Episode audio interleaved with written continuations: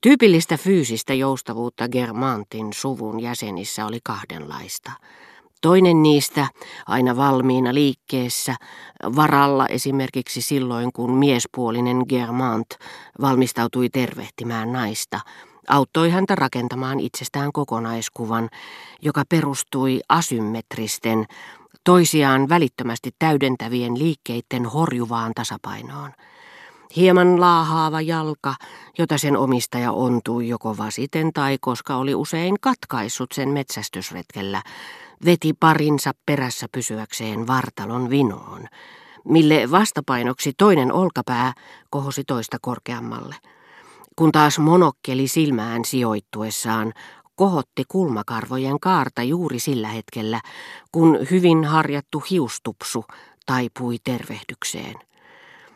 Toisen tyyppinen joustavuus, samaa sukua kuin aalto, tuulen viri, simpukankuoreen piirtynyt juomu tai veneen perässä pysyttelevä vana, oli niin sanoakseni muuttunut tyylitellyksi, jähmettyneeksi liikkeeksi ja taivutti nyt nenää sinisten ulkonevien silmien alla liian kapean suun yläpuolella, josta naisten ääni kohosi kovin kurkkuvoittoisena, taivutti sen kyömynenäksi tavalla, joka toi mieleen tämän rodun tarunomaisen alkuperän tuhatviisisataaluvun liehittelevien hellenistien mielivaltaisissa sukututkimuksissa, sillä vanha tämä suku totisesti oli, mutta ei sentään niin vanha kuin sukututkijat väittivät, selittäessään sen saaneen alkunsa jumalaisen linnun ja nymfin mytologisesta syleilystä. Henkisesti Germantit olivat yhtä erikoislaatuisia kuin fyysisestikin. Lukuun ottamatta ruhtinas Gilbertia, Marie Gilbertin patavanhoillista aviopuolisoa, joka istutti vaimonsa vasemmalle puolelleen vaunuissa, kun he olivat yhdessä ajelulla, koska tämä oli vähemmän hienoa sukua kuninkaallisesta syntyperästään huolimatta. Mutta ruhtinas oli poikkeus, josta muut sukulaiset tekivät pilaa ja kertoivat kaskuja hänen poissa ollessaan. Germantit antoivat ymmärtää, etteivät he, siitä huolimatta, että elivät keskellä aristokratian kermaa, pitäneet lukua aatelisarvoista.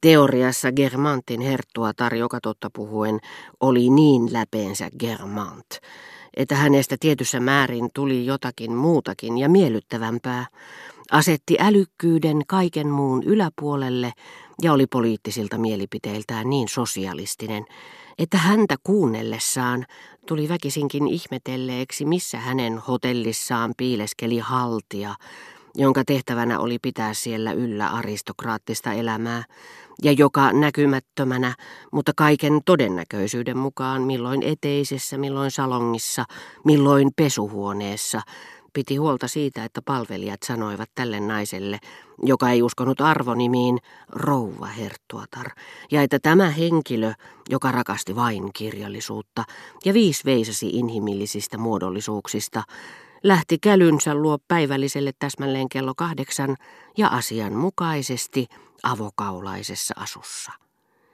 Samainen sukuhaltija sai Madame de Guermantin suhtautumaan herttuattaren asemaan, ainakin mitä tulee heistä ensimmäisiin ja hänen itsensä kaltaisiin monimiljonääreihin ja siihen liittyviin ikävystyttäviin teetilaisuuksiin, päivälliskutsuihin, iltajuhliin, kaikkiin noihin tunteihin, joiden aikana hän olisi voinut lukea mielenkiintoisia kirjoja kuin välttämättömään, lähinnä sadetta muistuttavaan pahaan, jonka herttuatar hyväksyi ja teki siitä samalla avoimesti pilaa, mutta niin pitkälle hän ei mennyt, että olisi yrittänyt eritellä hyväksymisensä syitä. Merkillinen sattuma, jonka oikusta Madame de Guermantin hovimestari sanoi aina rouva herttuatar tälle naiselle, joka uskoi vain älykkyyteen, ei tätä kuitenkaan tuntunut loukkaavan. Eikä hän koskaan ollut tullut pyytäneeksi hovimestaria sanomaan yksinkertaisesti vain madame. Pinnistämällä hyvän tahtoisuutensa äärimmilleen olisi ehkä voinut olettaa, että hän hajamielisyyttään kuuli vain sanan rouva, eikä tiedostanut ensinkään siihen liittyvää verbaalista lisuketta. Mutta vaikka hän olisikin heittäytynyt kuuroksi, niin mykkä hän ei totisesti ollut. Ja joka kerta, kun hänellä oli jokin viesti aviomiehelleen, hän sanoi hovimestarille, muistakaa sitten sanoa herttualle.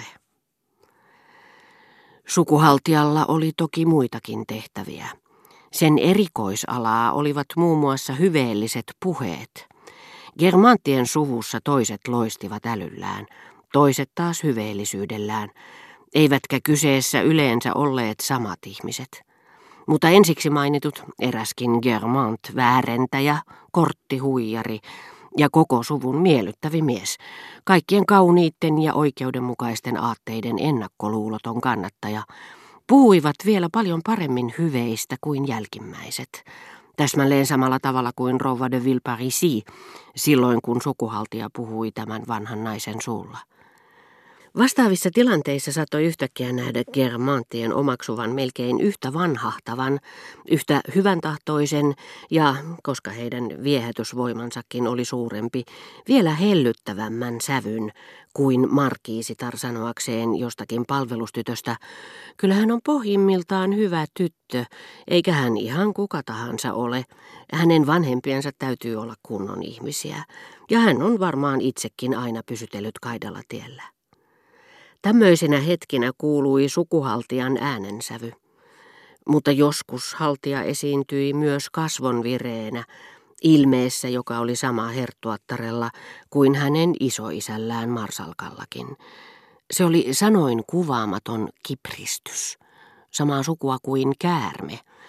Barkaan perheen karttaagolainen kotihaltija, vääristymä, joka monta kertaa oli saanut sydämeni hakkaamaan, kun aamukävelyllä ollessani, ennen kuin olin ehtinyt edes tunnistaa Madame de Guermantia, tunsin kuinka hän katsoi minua pienen maitokaupan perältä. Tuo haltija oli niin ikään puuttunut asioiden kulkuun tilanteessa, joka ei ollut jättänyt välinpitämättömiksi Germantin perheen, eikä myöskään sitä vastustavan Courvoisien sukuhaaran jäseniä, jotka olivat yhtä ylhäistä syntyperää kuin Germantit, mutta muuten heidän täydellinen vastakohtansa. Germantit menivät jopa niin pitkälle, että väittivät Germantin ruhtinaan piintyneen tavan puhua syntyperästä ja aatelistosta, ikään kuin ne olisivat ainoat merkittävät asiat maailmassa, johtuvan hänen isoäidistään, joka oli omaa sukua Courvoisier. Courvoisiet eivät alkuunkaan antaneet älylle samaa arvoa kuin Germantit, eikä heillä myöskään ollut siitä samaa käsitystä. Germantin, äh, tyhmänkin, mielestä älykkyys tarkoitti sitä, että asianomainen omasi terävän kielen, osasi sanoa ilkeyksiä, pystyi pitämään puolensa ja niin ikään päihittämään toiset keskusteltaessa maalaustaiteesta, musiikista, arkkitehtuurista ja puhumaan englantia. Courvoisien suvulla ei ollut älykkyydestä yhtä myönteistä käsitystä, niin että ellei asianomainen sattunut kuulumaan heidän maailmaansa, se, että hän oli älykäs, merkitsi suurin piirtein samaa kuin että hän ei keinoja kaihtanut. Heidän mielestään älykkyys oli ovela sorkkarauta, jonka avulla täysin tuntemattomat ihmiset murtautuivat mitä kunnianarvoisimpiin salonkeihin. Ja Courvoisiet tiesivät kyllä, että niille, jotka tämmöisiä tyyppejä ottivat vastaan, koitui siitä loppujen lopuksi aina jotakin harmia. Courvoisiet suhtautuivat näin ollen järjestelmällisen epäluuloisesti mitättömäänkin lausahdukseen, jos lausuja oli älykäs, mutta ei kuulunut varsinaisiin piireihin.